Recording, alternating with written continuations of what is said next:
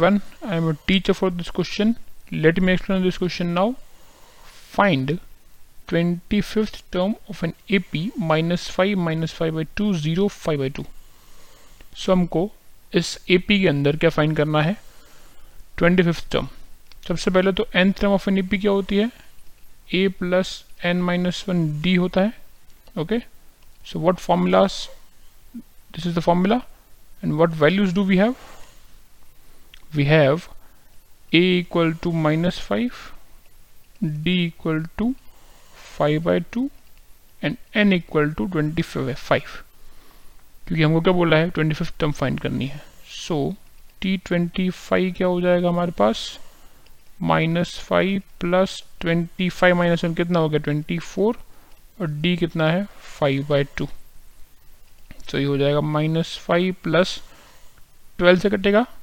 Twelve five से कितना? Sixty. सो कितना होगा ये?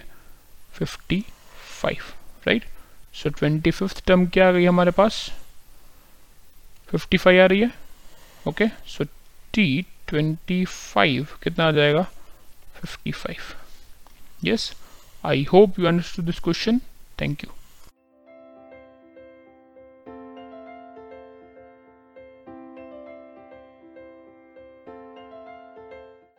this podcast is brought you by Hubhopper Shiksha Abhiyan अगर आपको ये पॉडकास्ट पसंद आया तो प्लीज़ लाइक शेयर और सब्सक्राइब करें और वीडियो क्लासेस के लिए शिक्षा अभियान के यूट्यूब चैनल पर जाएँ।